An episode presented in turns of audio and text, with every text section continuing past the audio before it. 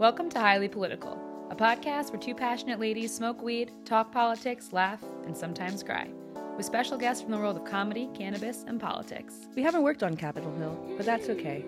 We're paying attention, and so should you. We want you to be informed, like little democracy angels. So pack your bowl, grab some snacks, and let's get into it. And remember, when they go low, we get high.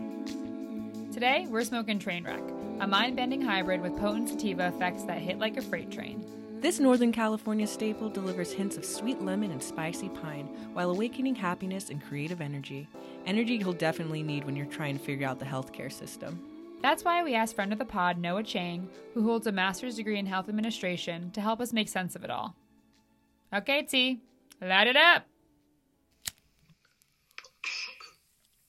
Oh, yeah.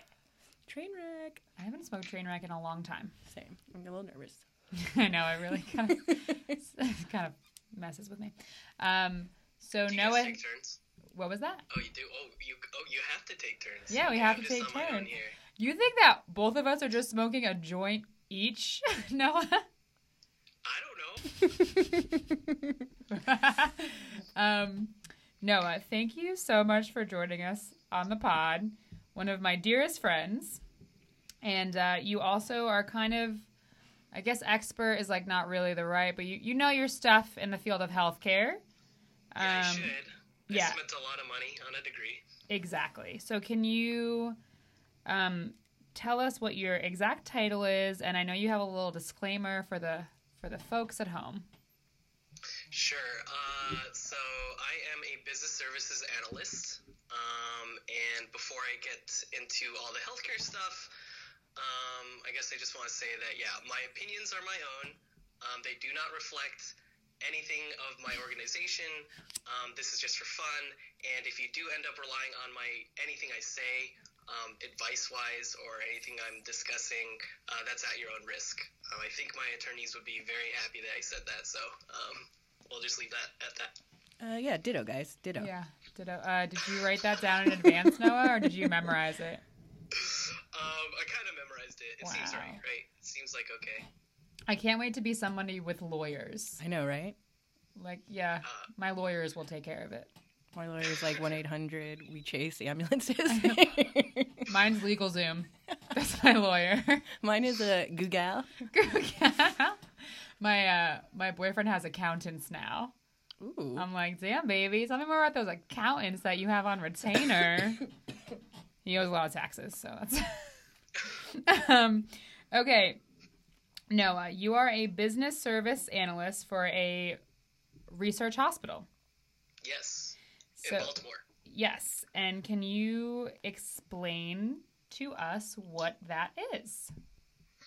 Yeah, so um, basically, uh, the organization that I work for is like a huge health system. Um, so they have like a bunch of hospitals and then um, like all these clinics out in the community. Um, and they do research, they do teaching. It's like an academic hospital. And so you can imagine, like, with that many employees taking care of that many patients, like, we have like an electronic health record. They need to understand how the enterprise is doing. So I will take their mountains of data and try to make sense of it and communicate to executives and, and let them know. You know, I, I develop these things called dashboards, which are kind of like the dashboard in your car. They just let you know how the organization is doing. So that's what I get to do on a daily basis. Um, you know, see, I'm good. I'll take that. I'll put it out. Could you keep going? Maybe a couple more hits, but Mm, sorry to stop your fun. no, I mean we're only three minutes in, so Yeah, we got. I'll pace myself. Yeah, we'll have we'll have a halftime. Okay, Noah. So, a hospital's like how a hospital's doing. Like, what makes a hospital successful? Like, That is, yeah, a lot of different ways to if you if you could like streamline it in your line of work, like, yeah, from your um, perspective. So from my perspective, so I sit in like kind of a, um, you know, the way most hospitals are organized are like by department, right? So you have your department of radiology, your department of dermatology, and um, I liken it to kind of like a feudal society where you have all your lords and ladies of their, and they reign over their own little kingdoms. Um, and we call those kingdoms departments. You know, they're essentially your medical and clinical specialties. And then I sit, you know, kind of in the king's, the king's castle. You know. Um, okay, I'm a, you know, whatever, whatever. This is this is a great wanna- analogy. You're not gonna you're not gonna slow my roll right now. I'm gonna keep going. Um, That so- scared me because I was looking away and I had no idea what that sound was Sam made. I thought something like spilled or I don't know. That's crazy. No, I I'm just really- laughing at. You're just being rude to our guest. Yeah, I'm just being rude to Noah. Sorry, Noah. I'm sorry for Sam. You can continue. I was I I was here for that analogy.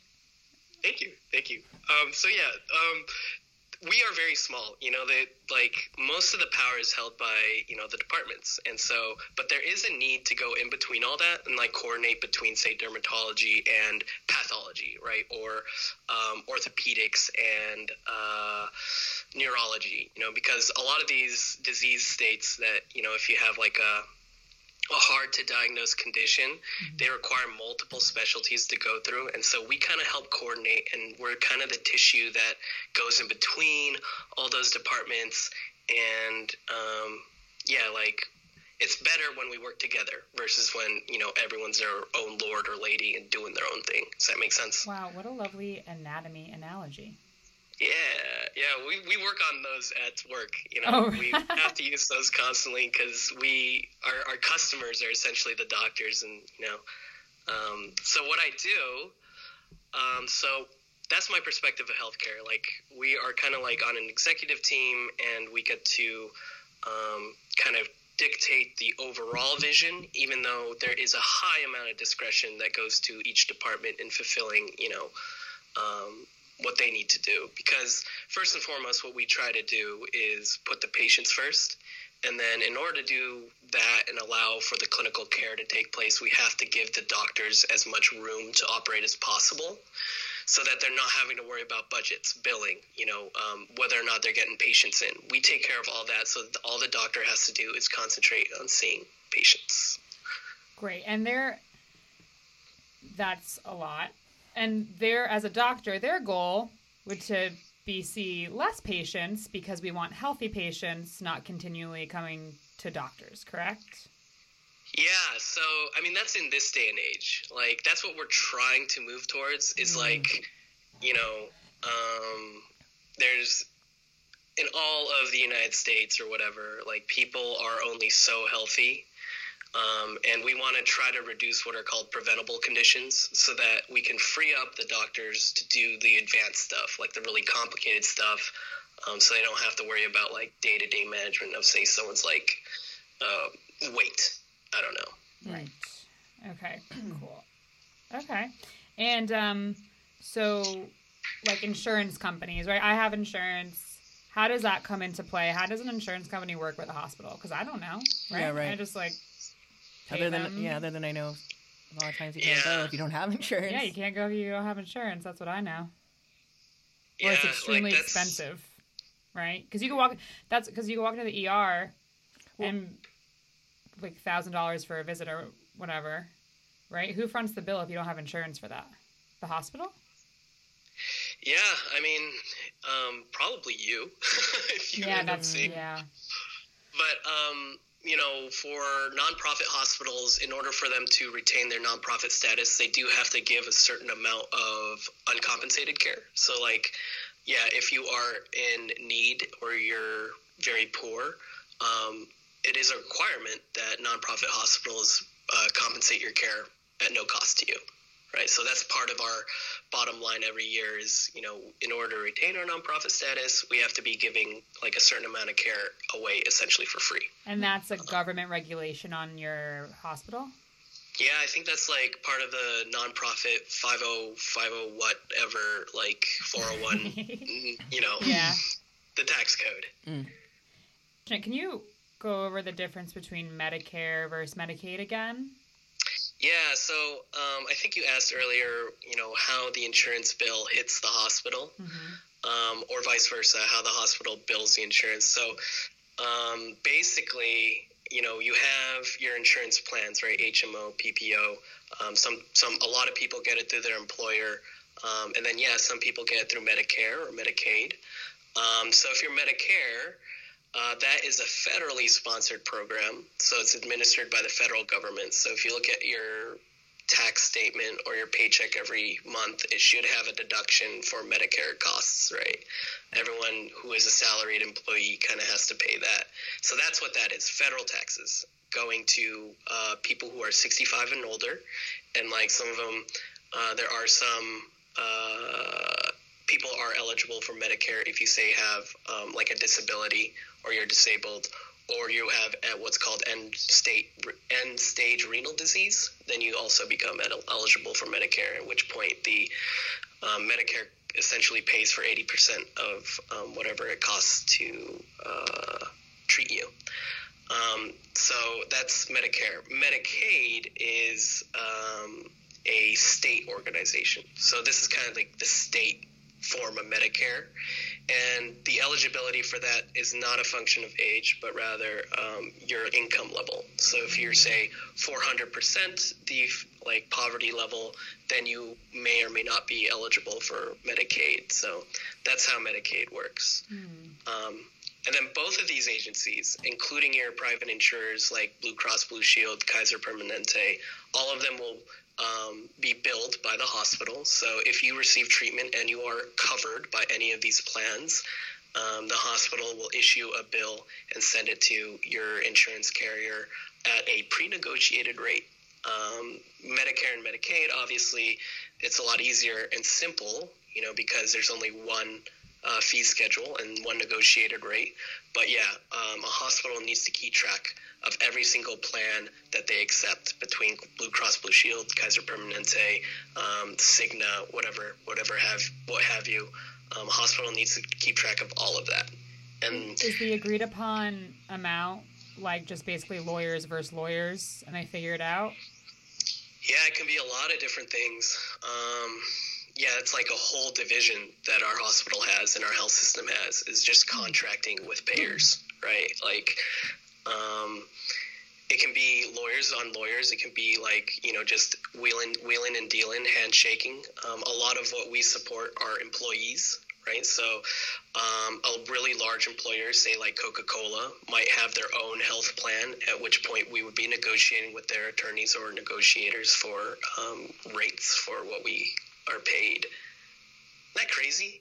Yeah, so that's complicated. Really, it's super complicated. That kind of it sadly makes sense to me in like consumerism, capitalist Amer- like America. You know, you, the yeah. the go to brand you use was Coca Cola. Let's say Coca Cola. They somehow determine how much you pay for insurance.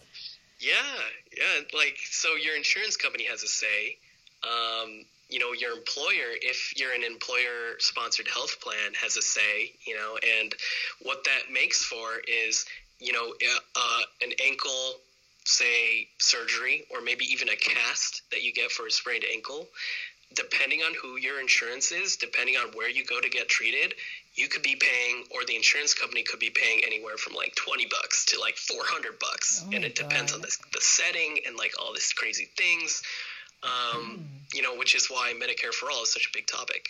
You know, yeah, like, let's so simplify crazy. all that. Let's get rid of all that. It's let's say the whole Medicaid, Medicare stuff. My mom recently has been going through some issues. Um, I believe she had Medicaid, and she was so that's the state. That's the right? state one. She's on disability. Yep. Um, and she has fibromyalgia, and she had like really long battle with disability court, and finally like won.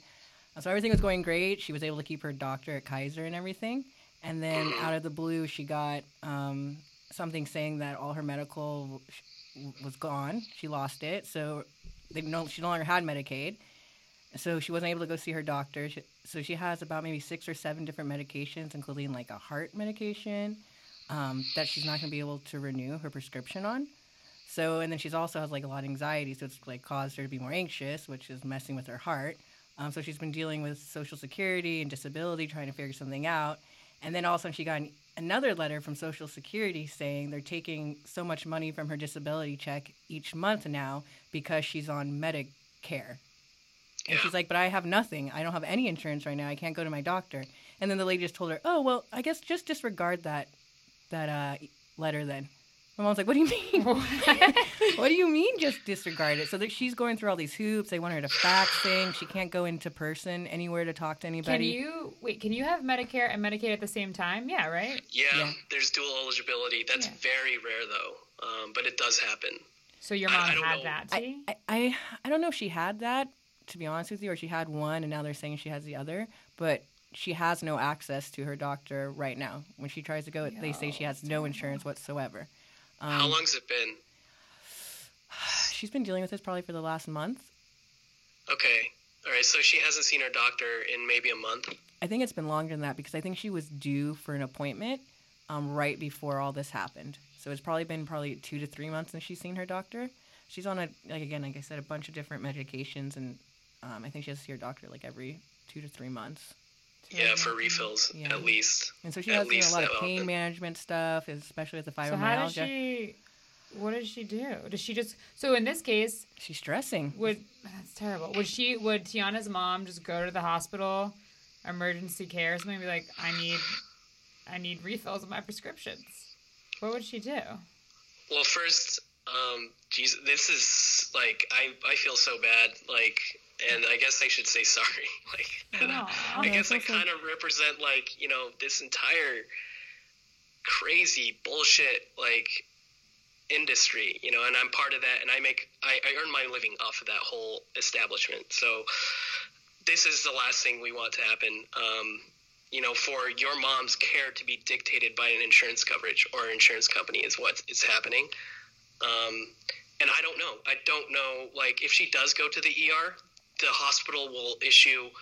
Well, a good hospital will be the one to also help find your insurance for you. Be like, okay, um, you know, a lot of hospitals and health systems have financial counselors who can kind of suss through the very specific situations. But, um, you know, if your mom, how old's your mom, Tiana? she will be 50 this year. 50. Okay. So it's not like, yeah, she's 65 and just has automatic Medicare Right. eligibility. But, um, but yeah, if, if you do have a notice that, like, Medicare is her payer, like, um, if you have anything in writing that says that or something directly from Medicare, she should be able to go to her doctor and give her give them her Medicare card. I mean, she would have a card though. Um, She so had a, yeah, she, yeah, I don't know if she had a Medicare card. I should ask her. I know she has a Kaiser card. Yeah. So in this case, she would. Well, Kaiser they Right. have their own hospital, so she would just go to Kaiser's depart like the financial advisor department, Noah, and just be like, well, "Hey, she I needs have treatment, Right. If she needs treatment immediately or she's like in a medical emergency, she should just go to the ER and like take care of herself first. Um, a good hospital will make sure that like they you can worry about the billing later, and then then they'll help track down whatever insurance because. Getting money out of you is also not ideal for us, right? Because you're hard to track down.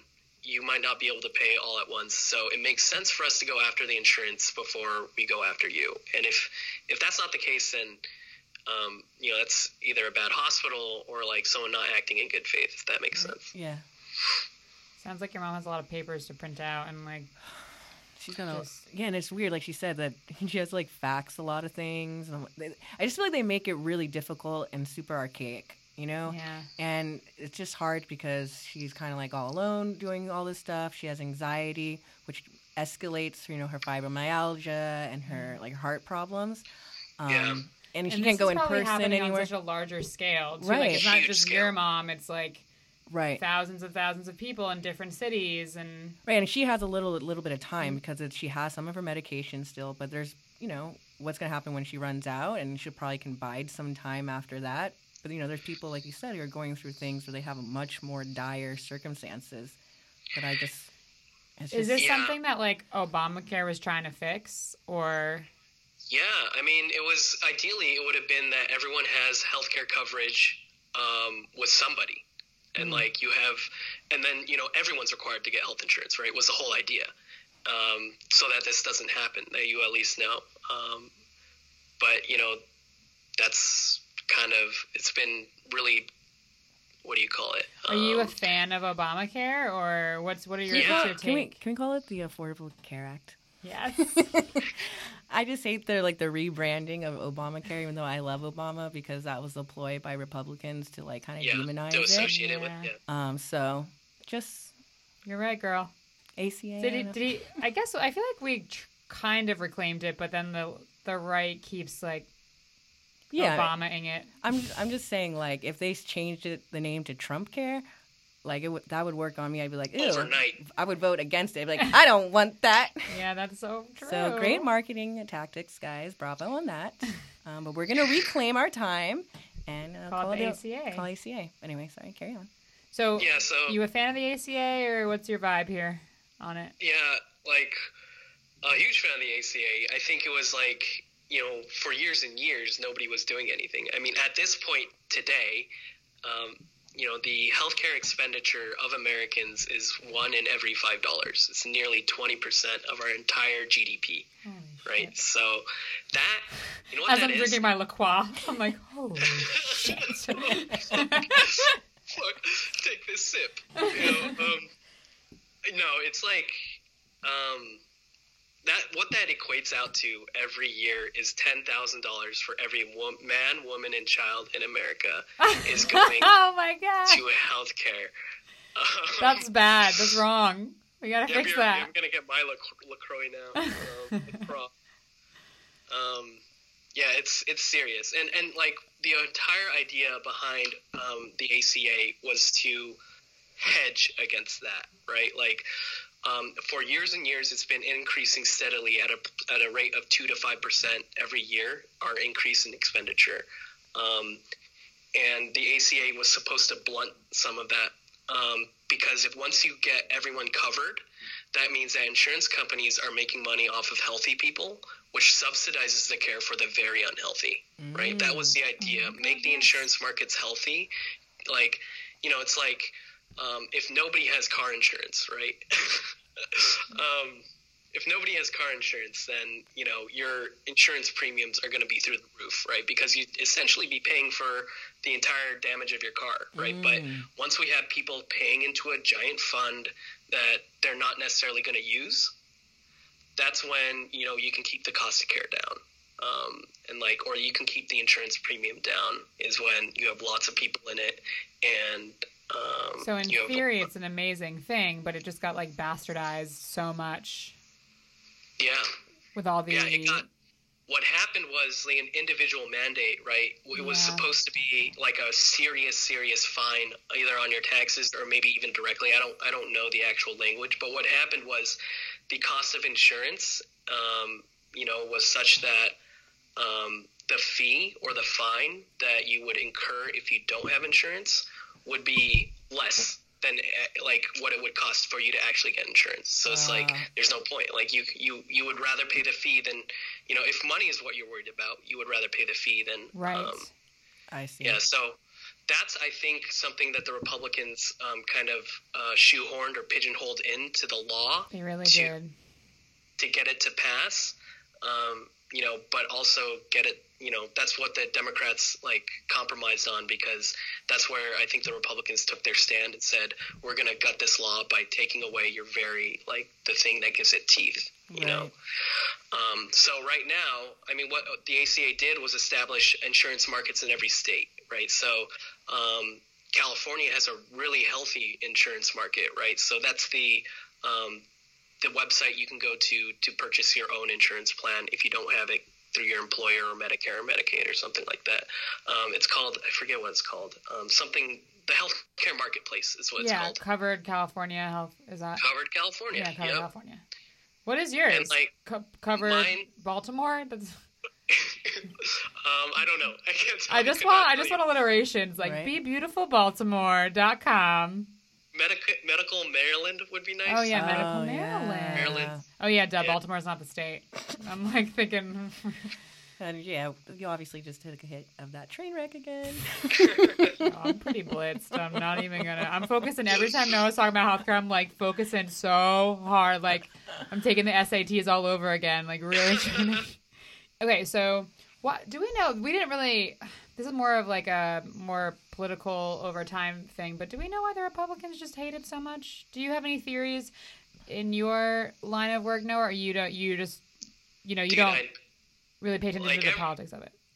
I mean, yeah, we have to pay attention to politics because I think two years ago, um, when Trump first got elected, they were talking a lot about repealing. I mean, I think they it went to the House and the Senate to vote a couple of times, yes. and we were we were all kind of panicking and be like, "Oh my God, is is the ACA gonna go away?" And then that would change a lot for us. Like um, Maryland's also a special state, which I can get to if we have time. But um, you know, overall, um, the ACA was originally a Republican idea.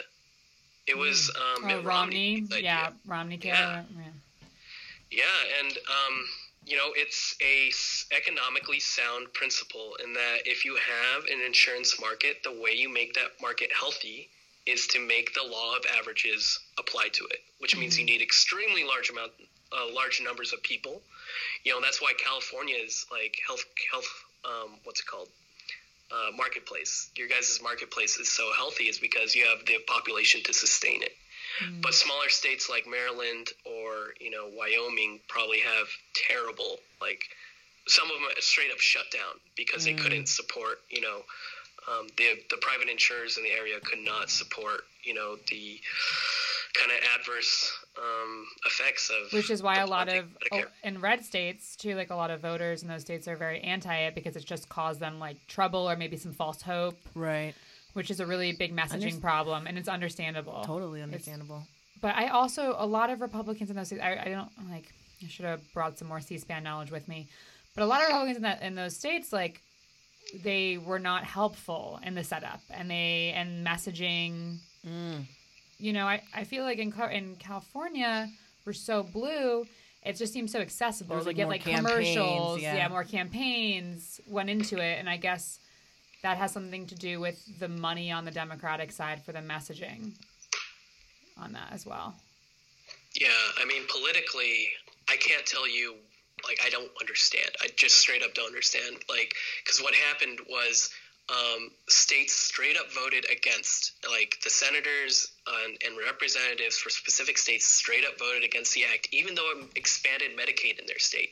Even though they got federal money to support their Medicaid programs and therefore could make their own people healthy, they straight up said, F you, we're not doing this just because it's Obamacare. You know, like just, and that's what appears to me. Like, I don't, like, that's the craziest thing in that people straight up expended, like, people's lives so that, you know, Yeah. this thing called Obamacare would, like, not be a popular thing in their state. Well, I think that's um, interesting to think about what people are motivated by. Like, are people motivated to keep people healthy and get them healthy? Or, you know, are they motivated by the lobbyists who are taking them out and talking to them about, you know, repealing Yeah. ACA? Obamacare in 2008 it was like we were just starting college and so you kind of pay attention to it Right. you know but you don't really because when you're 21 you don't you're not really into politics that much i mean the majority of people right so i just remember all the battling and battling and battling and then you know when i moved i have a, a employer who doesn't cover me and so i luckily have health care for now and I, I love it but I don't know. I'm high. I'm just trying to like. I'm just like waxing poetic about the fucking. I was like, uh huh. Uh, yeah, no, I'm coming with you. Okay. But my You took a left turn. Oh, what was my original point? All right. Okay. You're doing good. You're doing good. Okay. okay. Steady on. Back to my original point. Can we help me get there? I'm trying to think where you kind of started because you took me. Oh, I, you know, I think I think the thing to me is I just don't under. I'm with Noah basically. I just don't understand Why- Why? So, oh, oh yeah, is it so? Who would who would be talking to lawmakers who are anti this law? Right? Insurance companies or uh, medical device? Com- do we know? That's what that's what I'm thinking. Yeah. Why? What's the money vo- motivated behind? Yeah, what's the conspiracy I here? got it. I Ooh. retrace Yeah. my thoughts. okay. All right. Um, That's a good question. What too. was it How again? we got back? What'd Oh. you say again? So basically, the question is, so wow, Noah. you you did understand why people wouldn't vote or would vote against this Yeah. when they were voting against keeping Besides people healthy. Besides just their hate of Obama, Yeah. like So I what would people? you. What would lobbyists profit from, or what type But of insur- lobbyists? do insurance companies, for the most part, are like where the ACA was heading? No. Yeah, like what that means is more people are paying premiums, you know, right? Mm. Like that's that's good for them. You know, they um that that put, get that gets insurance companies on board. hospitals and providers are definitely down for it. Yes, let's make sure that this person can pay their medical bill. You know, like that's the financial motivator for you know the providers. What about the like people? pharmaceutical maybe the- companies? I'm sorry, say that again. What about like pharmaceutical companies? Pharmaceutical companies, yeah. I mean, they're in the same. I would assume they're in the same bucket as providers, and that once people get insurance, that means they start, you know, buying drugs. Their insurance company starts paying for drugs for them, right? Like I couldn't. I mean, potentially, what it was, what it can be, is someone who doesn't understand their own need for health insurance and say, okay, if I have to pay six thousand dollars a year, I don't want to do that. You know, if I'm healthy and if I think I can be healthy, you know, so maybe Yeah. it's a question of like education, um, you know, and and maybe that is what was sold to the people by these senators who were voting against the ACA is that the you know Obama's just trying to get your money, you know, to prop up insurance companies and your doctor. You know, when really what it was was make sure you can afford to get sick. Um, I guess. So, so, So- with Well, before we move on, because now since you took me down that stony conspiracy road about who would be like, where's the money coming from to like fund this stuff? Uh-huh. In my mind, I could totally see it coming from pharmaceutical companies because, granted, yeah, you know, with more people insured, more people going to the doctors, they're getting more medication. But I think when people are really sick, that's where more medication, more expensive medication comes into play versus healthy people. You know what I mean? I feel Yeah. like so someone who's being prescribed. they make more money off of sick people than they make off of healthy people. Yeah. Yeah. Well, I mean, I, I guess in that sense, it might be neutral, right? Like, um, Well, why? people are Okay, so gonna get but, sick but no for matter like what. the cost of drugs, though, right? Like some shit's so expensive in the U.S., right? To, Oh yeah, I was reading that uh, there's a medication that is ten times the amount in the U- or in U.S. than it is in the UK. Let me find this. Do you know why that is? We're- Um, I feel like we're like no, we're making him the be all end all on all of our healthcare questions. Sorry for putting Yeah, if you you on don't the know, you can yeah, I should Yeah. I should stop being so supportive and helpful. so, do you know why that is, Noah? Um, in the UK, why it's so much cheaper, or just over there. anywhere. Like why why are like why is there such an inflation sometimes on medication? Like you see these things where like a company buys a Mhm. pharmaceutical company and then insulin rises like six hundred percent in the pricing. Yep. Why, why does that It's kind of stuff happen? It's because of patents. Like, it's because patents afford companies an essential monopoly over a certain drug. And if you have a monopoly, you can set your price at whatever you want because when it comes to medication, people will be willing to pay whatever you want. You know, that so dickbag Martin Shkreli, exactly. Mm. who bought the So, Wu like- Tang album for a million dollars, but was charging people like hundreds of dollars for a heart pill, right? God, Yeah. what a shit. or like EpiPens, right? Like Yes. people need EpiPens, and then you know uh, there's no competition because another person or another company cannot make EpiPens because they hold the patent. So, and then they have ways of refreshing the patent. It's supposed to expire, I think, after a term of like 10 or 15 years or whatever. So that's where you, you get your generic drugs, and that's why generic drugs are so cheap. But when you refresh your patent over and over, you know, you cannot have market competitors start creating generics. And like that is why the price the pricing of medications is so out of control in the United States is because they essentially are given license by the American government to have a monopoly over their products. Tiana's losing her shit over here. That is just it's just so fucking evil. You know what I mean? Like if you hold monopoly and there's a certain amount of demand, you can set a price to where you're always going to be making a profit but not breaking people's bank. yeah. But instead Yeah. you're like, "You know what? I'm going to make it a billion dollars." Yeah. like fuck That's what you. you're- It's just it's just really sad that mm. people have opportunity when they have really bad intentions. You know? Yeah. So like we talk about Yeah. like and why we're all so confused why you would vote against ACA because we have good intentions. We want people to be healthy. We want our neighbors to be equal and have as good of things that we do. But so many people are so self-centered and don't have good intentions. They're just thinking about their own profit. It's just it literally is maddening to me. I don't understand. Yeah. Straight up straight up sociopathic is what it is. It's like sociopaths are running it's like watching a sociopath run away with money. Like that's what it's like. Watching and then these burn it just because it can. Buy that album. Buy that Wu Tang album for a million dollars. I just Buying a tri- triceratops skull and putting it in your basement. Oh, it's a nice little callback, my friend. oh That was a great man, You know, it's uh, you know, it's rough. It's rough. It we we out here. It's rough. and there's and there's no laws against this. Like there's no cap No. on what you can increase it to. no, like yeah, there are no price controls. As far well, let me rephrase that. Um, so Noah's like testing his lawyers right now. Like, Like- Gus. Uh... Oh, let me check Yeah, uh, Google. Uh, what do you say? oh, this is kind of unrelated, but back to like branding, whatever. Mm. W- one thing I really hated that the Republicans branded about the ACA was they they um they coined end of life care death panels. Do you remember that? Do you guys remember that? yeah. And Yeah. it's end of life care is just something that you know if somebody's not doing so hot, the whole family can come together and decide the plan of action, the course of action if that person would die. Um, but then you would get help from your doctors, right, Noah? So the way the Republicans branded it was that it's basically a panel of doctors who get to do, decide if somebody lives or dies, right? That's how they. Yep, yep.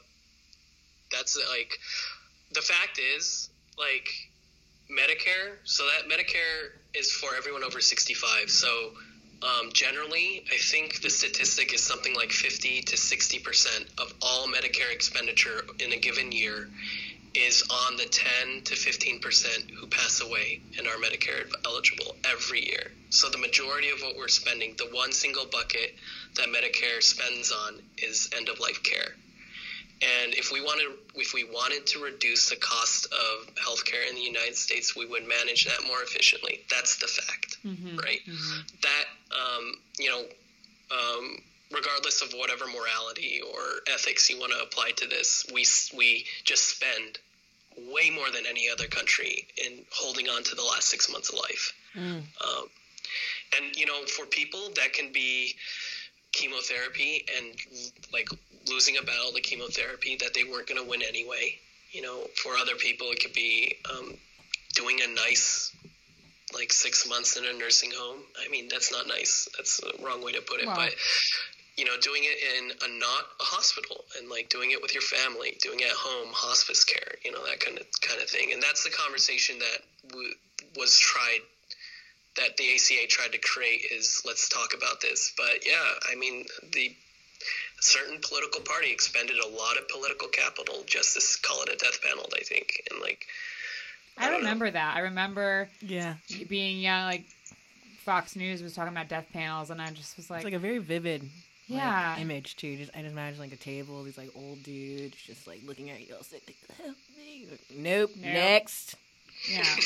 Like, oh shit. Did they ever talk? They said they kept saying that like doctors can decide if you die or not, but they never said how they would do it. how? Yeah. They never said that. They were never like they're gonna unplug you, they're gonna throw you in an incinerator. They never. Right. They were just they they instilled the fear without setting the rational log like the logic that would follow. Yeah. And people bought into it. And I think that's really smart. yep. It's Yep. it's really Yeah. smart because I mean, there's nothing worse than your own like imagination and your worst fears. And if you can Yeah. fill that blank, it doesn't matter if I, they never told you exactly what they lit the fire. We're the gasoline. Oh damn. I know, girl, it's crazy. No, I know this is pretty. this is pretty basic, but can you just go over um, HMOs versus PPOs? Yeah, so um, the difference is how I think your provider gets paid.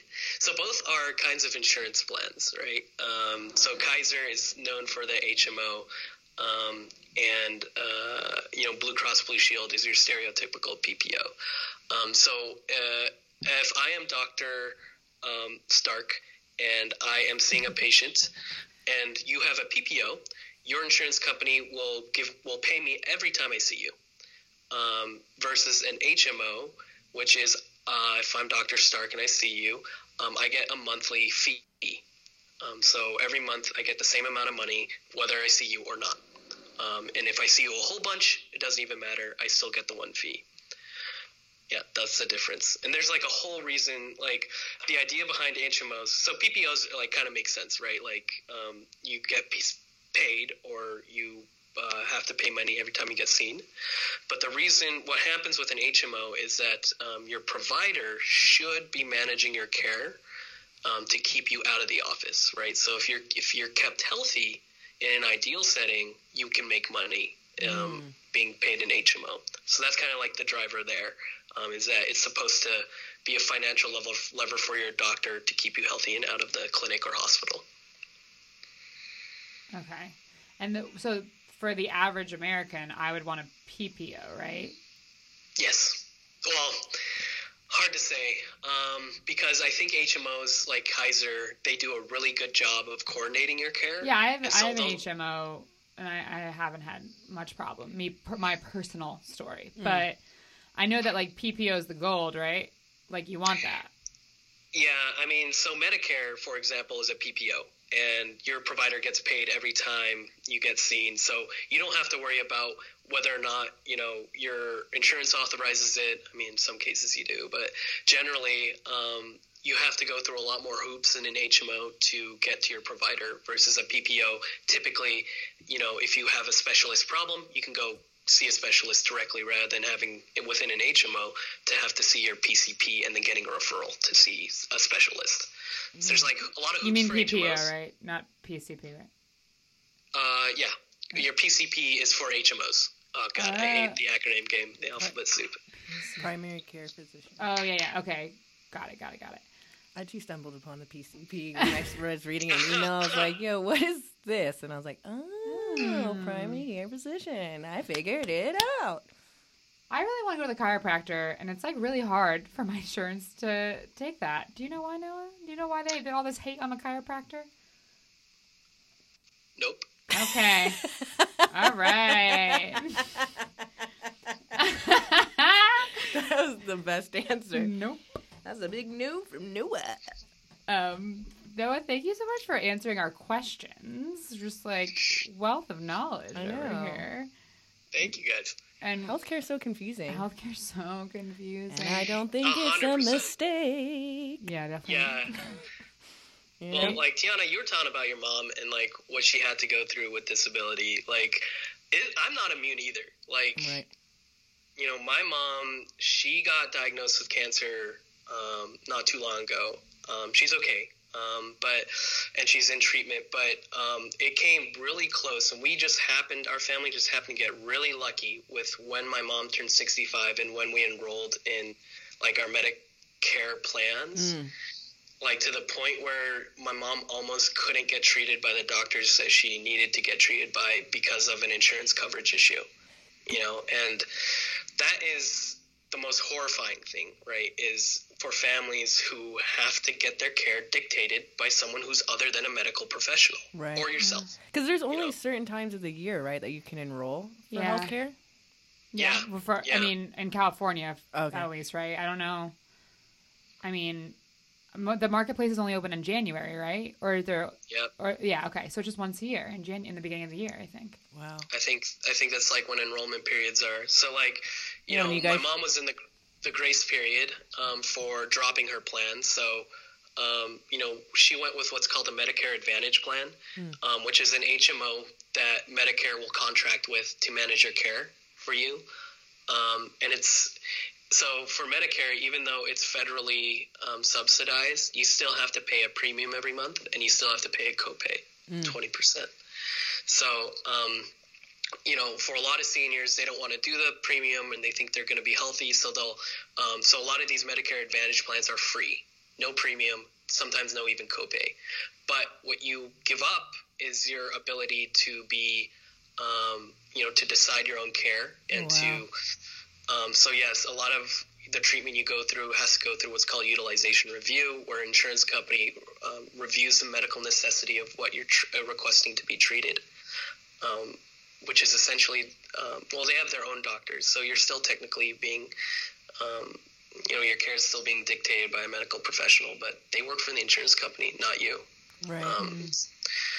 Yeah, so my mom was in this window. We, we she got treated, but what this made me think about is like I have this master's degree in health administration, right? I got it from one of the top public health, um, you know, schools in the world, and I still don't know. I'm, I still had to do my own research Right. and gave, in some instances, the wrong advice to my parents just because I couldn't understand. Like, it's so complex, even for me, like a healthcare professional, to understand the ins and outs of how to get someone like coverage. And like, so, yeah, I'm like working on that. Um, you know, my at work and trying to see if there's any interest in like creating a training program for like people like me so that we can help out those in our community and our loved ones like get like advise them in how to properly navigate this crazy thing we call health insurance That is so touching. Makes me want to like cry that you're gonna put a want to that inspired you to put a program like that together. Aw. Because it's just, it's just because like you said, it's it's so hard. Like the stuff my mom's going through, what my godmother went through during her cancer treatment. It's just, and you're and especially when you're in such a emotionally sensitive state going through these things to have to all of a sudden have to figure out this whole new language and like you said Yeah. hope you're giving the best advice and making the right choice so i know i think it's really inspirational and great that there's people out there like you that have good intentions and that want to make it easier for people and to understand and make the right choices so i just really Thank you. thank you for that Yeah, thank you, Noah. It is so scary though that like you are you went to you have a master's in it and you still needed help, you know? right Imagine Yeah. all the people who have only a high school education right trying to navigate their way through their own health care. yeah i mean that's a huge problem and could you imagine like being traumatized where like you know you were told by some person in charge that you don't deserve care and Right. like that's what that's how you feel and then you don't want to ever go to a doctor's office again like that's happens every day where people are traumatized by you know um, the healthcare system because of a bad experience and then it turns them off to even taking care of themselves for the rest of their lives like it's it's nonsense Oh, that's terrible. Okay, which That's so sad it's so sad. but but it's but, but this is the thing it's like it's reality and it's important that we're finding this information out and diving deep into it because we can't change things if we don't really Yeah. understand what we are battling so it's sad and we can be sad for a moment but together we can inspire people to do better at least that's my Yeah. hope yeah. at the very least you know Yeah. I do not. I cannot handle any more of this, Joy. I'm sorry. I've lost my place like three times. Um, do you guys? Do doctors in your hospital condone cannabis? Yeah, so our hospital has a pretty cool policy, and then we don't necessarily um, condone it, but we allow the practitioners to who think it's a good idea for their patients to prescribe it. So cool. we're not supporting it; we're supporting our doctors who do want to do it. Like that's that's kind of the policy, and I think that's pretty cool. In that we're forward thinking, and you know that's c- completely on brand for us is to um, you know prioritize what the doctors want and like if their patients want it and they think it's like medically necessary that's cool. Um, and yeah if they want to do research even better because there's a lot of weird stuff we still don't know about cannabis. Like that's that's kind of cuckoo um, like i was like sorry what was that? She said like what? Yeah. oh um sorry it- Did it's you like a- unbutton your shirt? you know what's so funny i just noticed that too I like it. I'm like, has it been a, unbuttoned this whole time? We're time? skyping Noah. this is my highly political look we, we're here for I think it. it might be a new requirement for all guests. Just a, a white button-up shirt with the first three buttons undone. No, just like a, a slight costume change Oh, halfway through. halfway through. You know, yeah. What country do you think is doing it right? Um, I couldn't tell you what country. I mean, mo- I think generally most of them are doing it better, you know, than the United States. I think that's like if you're a Western country that's like uh, pretty good in terms of GDP, you're probably doing it better than America. I can't tell you what state is doing better, and I'm gonna go ahead and get on, you know, Maryland's tip right now because Maryland, like just the tip. Yeah. Because Maryland actually regulates healthcare more than any other state in the country. Like we, um, we just established or a drug control, a drug price control board for our state. You know, I don't know why this didn't hit national news. Nothing in Maryland ever hits national news except for goddamn our mayor. but um, uh, basically, this is a board that will establish um, price controls for medications so that things like Martin Shkreli don't happen, um, and we can keep That's the cost of care down. I agree. Um, but yeah, no, I think I think we've um, touched upon a lot of topics, and I feel like I know a little bit more I feel like I know after so much talking more now. to you, and thank you so much for Yeah, thank you for again having good intentions Yeah. and being somebody out there who, you know, is really trying to do something better for everyone else and spending this time with us, educating us and our audience. um, it really inspired me to also kind of do more research and see like what else I don't know because I'm sure it's a lot. so much. Uh, Noah, as our guest, would you like to um, tell us your love and your hate for this week? Yeah. Um, Maybe so start I with your hate live- and end with your love.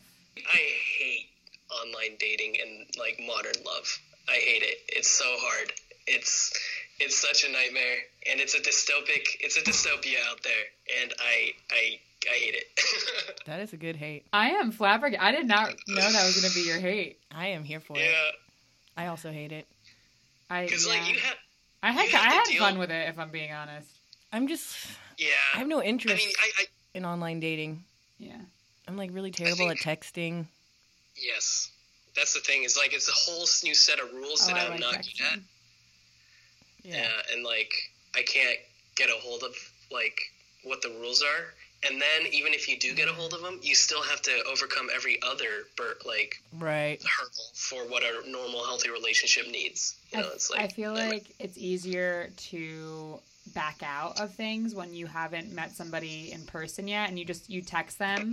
And I I bet the amount of people who get stood up on dates Yeah. has uh, really exponentially gotten like- larger. Or plans that just drop midweek, you know, like you're texting like, "Oh, we're going to go on Friday." And then you don't ever hear from 'em. hear back from them and you're like, "Yo, I mean, it seemed like we were both into going out, but maybe not." And And then there's one person on the other end who could have 20 matches who are just yeah. tech- just going willy frickin' nilly over here. Yeah. And then you have a couple and you're you take it more seriously than somebody. But I guess that could be true if you were going out and meeting people, you know, like at a bar through friends. You could still be doing Yeah, that but kind it- of stuff. I being think, on your phone, like seeing all the prospects in front of you, right. Yeah, I That's- feel like it devalues people. Yeah. like It it really- them. It really gives you that like constantly kind of ov- looking over your shoulder for like the next best thing Yeah. type of mentality. So you can never truly maybe focus on one person because you're just thinking like, oh, I don't like this about you, but this person looks like they don't have that, and I like this about them. Like next,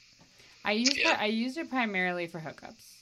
I mean, and that seems like a like a good use of it. Yeah, I met my I met my boyfriend in person. Oh Yeah, No, I was there the night I met Eric. Oh. Yeah, was I? Yeah, I was drunk. I don't, I don't remember. We we all were. Uh, That's a okay, good That's hate. magic. Yeah. yeah, that's a good hate, Noah. And what's your love? I uh, used to live on the West Coast, um, and you know, now that I live on the East Coast, I think I love weather. Like Oh. having a really nice day, like is such an awesome feeling. You actually like. There's this episode of Broad City where like Ilana is like she has like a a, a sun lamp or something like that, and she turns it on and like she gets like a real high from it, and that's actually what happens when the sun comes out after like 30 days of goddamn miserable rain. So I love weather. What's your hate, T? Um, so my hate was going to be uh, about like the Trump administration strengthening the conscience rule, which would allow healthcare workers to not perform certain acts based off their religious beliefs. But then I saw Katy Perry's outfit at the Met Gala, and that's definitely my hate this week. Okay. I gotta Google this now. Okay, listen. He's not googling the first. one. He's gonna Google Katy Perry's outfit. First, yeah. First of all, let me just say this: I, I liked Katy Perry when she first came out. I know it doesn't matter if I like her or not, but something about her just bothers me. Yeah, she's irritating. So this year she showed up as a fucking chandelier. And I don't know if we're supposed to be like, oh, Katy, you're so quirky. Look at you. We love it. But I just feel like she's just always trying to like be like, look at me. I'm Katy Perry. I'm kooky and weird. don't worry about Lady Gaga. And then like Lady Gaga comes in just like, so cool. Yo, she slayed it. The the Met Gala theme was camp. Yeah, so she came in as a chandelier, and I was like, "Whoa, Katy!" It's not that As usual, campy. It's not- you're how's that annoying. campy, really. And then, Like Camp Corny or like, it's uh, camp is Camp, it's hard is to explain. basking in the fabulousness, irony, and humor of being extra. There's nothing Yeah. fabulous about being a chandelier. I'm sorry, I'm not into it. And then not only she was a chandelier, Perry, when she was inside the party, she transformed into a hamburger. Might have been a cheeseburger. I don't know for sure. But she had a giant fucking hamburger as if she worked at McDonald's and was coming out to be like, hey, kids, I'm the hamburger. And with like a lettuce dress underneath. I wasn't here for it. She I was a- here for the lettuce dress. I'm not gonna lie. Sam did, but I think it's because it reminds you of nature or something. You're I right. feel like with the limited resources that these people have, these are kind of duds. Like, Thank can you, so. Noah. Yes, that's what I'm saying. Like, bitch, you have all this money. You're on the world stage. I mean, I know the whole world's not watching, but okay, people that care are watching. And this is what you bring me? You bring me Lumiere from Beauty and the Beast? No. If she came as the Beast, I'd be like, KT. Ooh, yeah. Unexpected. I would like that too. Unexpected. Glamour Beast? What? Yeah. No, she came as Lumiere. And not even like sexy. He's hella sexy. She made him. Mm, sorry, Katy. Hate it. Um, but what I love is uh, the Netflix documentary Knocking Down the House. Have you guys seen it? I haven't seen it yet. It was really nice. It was very inspiring. Um, it followed AOC, a woman from St. Louis named Cori Bush, Amy Vilela from Las Vegas, who was inspired to get into politics because her daughter had gone to the emergency room with signs of like a sh- like a blood clot, and she didn't have insurance, and like it turned her away, and then she ended up dying, I think, from an aneurysm not soon after that. Um, and then Paula Jean Swearengin from West Virginia, and all of Swearengin, yeah. Swearengin, all of them were against big time encumbrance, and they had like no shot. And I wish I can't remember, but there's one Democratic Party that goes out looks for nominees to kind of go out there and start supporting them. Emily's list, is it? I can't remember. It's like some grassroots. some grassroots campaign. Okay. So they just find people that that again really care, come from this community, want to make a difference, going against people who just who haven't had anybody run against them or been on the ballot for like I think AOC's guy was like 14 years or something. Yeah. Um, he didn't even live in the district that he was in Congress for.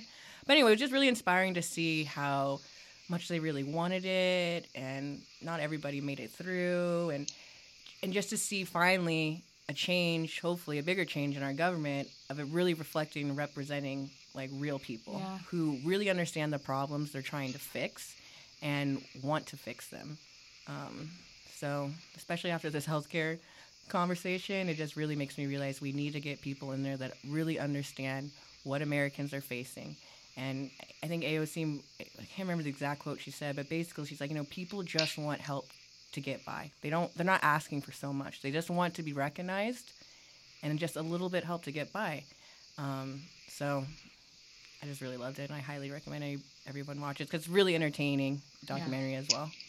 It's not long either. It's Yeah. like an hour and 15, 20 minutes. And I was bummed it was was over. I was like, wait, uh, what? But I mean, I already loved AOC, but it just made me like. I feel like she's such like a statement right now. It just really personalized her a little bit more for me, and um, I just really liked how she would be out there campaigning, and then it would show her going to her job, and like especially as like a firmer server, she like go downstairs and fill the ice bucket and carry it all the way up and put it in the bar, and like Mm. the stuff that's so hard about jobs that people think are so mundane and don't really understand and oh you don't really work you don't have a real job to see like and know personally it is a real job and to also see her busting her ass outside of there to want to make a better place for everyone it was just just really inspiring and just reminded me guys tip your servers 20 25% Yeah. 100%. Whatever. I, mean, You I got the can't means, do it. honestly i cannot wait till i get to a position in life where i can just be like tipping servers like, oh, 500%. Oh yeah. Oh, thanks for this um, latte. Here's $500. Tell them Tiana Jones from Highly Political is here. Just making days left and right. One time when I was a server, um, LL Cool J came in for brunch on Easter, and he tipped me two hundred dollars on a five hundred dollar tab, and he was so nice. So then I gave him the bill. I was like, "Oh, thank you so much. Have like a great day or whatever." He's like, "Oh, thank you so much. You trying to butter me up now?" I was like, "What? I thought I've been buttering you up this whole time." He's like, "No, nah, no, nah, I'm just kidding." And he did that like LL Cool J thing where he like licks his lips and he pulled out his wallet and gave me two hundred bucks. And I told one of the other servers, and she's like, "What?" It was at Tip Pool House. she was ah. like, "What? I would have just wanted. I would have just said he gave me a hundred bucks and kept the other hundred for myself." It's like that's a good idea, but I didn't want to do LL Yeah. like that. Yeah. I think LL Cool J was flirting with you. I mean, I don't think he was flirting with me because it wasn't that type of vibe. Mm. Because I think LL Cool J is just a very like I feel like his magnetic. whole life is flirt. He's very like, ca- charismatic, magnetic like that. Yeah. That where it was like it felt very much like an older gentleman man and like a young daughter type of love that. type of vibe. You know what I mean? It was didn't feel like okay, LL, thank you for this money, and I felt like Yeah. dirty. You were like, oh, cool, thanks, Dad. yeah, it was just like you know, like was wholesome. yeah, it was wholesome. It's wholesome. Oh, that's Hey, don't do LL like that, okay? No, way. it was wholesome. Yeah, I've never met him. You have. You know him better. You know him better than you know LL Cool J better than both of us. Oh my god, guys. On that note, Sam, what do you love and hate? Well, my hate is uh, Georgia just uh, enacted an eight-week abortion ban. It's the worst news I've heard all week. It's terrible. That is really bad. It's super. Women don't even realize they're pregnant yeah. at that point. Like some people aren't noticing the signs, and like it's it's some people don't really like. Oh, am I late? Oh my god, that's the time. It's just terrible. It's a it's a healthcare issue. I mean, it's really has a lot everything to do with women's health, and I think it's just a uh, political pawn, Yeah. And it's unfair, and it um, it disproportionately affects women of color, and Georgia is a predominant like a a large African American population. So I I think it's fucking hate terrible. that. So I hate yeah, that. it's so terrible. Um, really brought the mood down after LL. Apologies, everybody. and um, my love is gonna bring it back to the Met Gala. Okay. Um, Saoirse Ronan, the Lady Bird actress, the the young Mm. young blood, she was caught. This is all hearsay because it's from like Daily Wait, Mail or wait, say her name again? you say her name Saoirse Ronan, or is it Shersa? Saoirse? I think it's uh, Saoirse. Saoirse. Saoirse Saoirse. Ronan. Saoirse Yeah. Ronan, yeah. So this is on a, one of the gossip sites, but I'm gonna take it as real because this is a great story. So she she brought in little alcohol bottles in her purse and just asked the bartenders for mixers at the Met Gala. Wait. That's how she got caught? yeah. I thought like when she was walking in, they looked in her purse and saw her bottles. So she went into a party that had free booze and snuck in. Whoa. She's Ir- that's the most Irish thing I've ever heard in my entire life. I mean, it would be one thing if she was like they weren't serving doubles and she would just get a vodka tonic and then like open her purse and be like and pour in another little bottle of vodka. I'd be like, okay, bitch, I see you. But like, I'd be standing there like, um, you know, this is free, right? You can just ask for a whole bottle. You're a celebrity and take it to your table. I know. Apparently, she got kicked out too, which I loved. Oh my god, that's hilarious. It's so funny. I love it. I, What is a little little drunken Irish chick over here? Is that camp to get kicked out of the Met Gala? It is, right? It's very she- extra. She was so extra. It was part of her. Co- oh, oh! my god. Okay. I Wow. Love her. I love Saoirse. Katy Perry came as a hamburger, and this bitch got kicked out as part of her costume. Damn. Okay. Whew.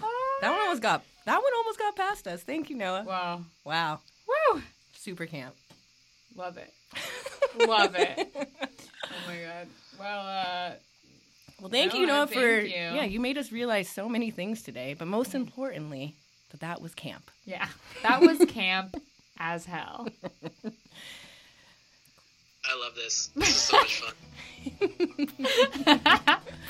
Um, don't forget to like and subscribe wherever you listen to podcasts, and to follow us at highly underscore political. See you guys soon. Bye.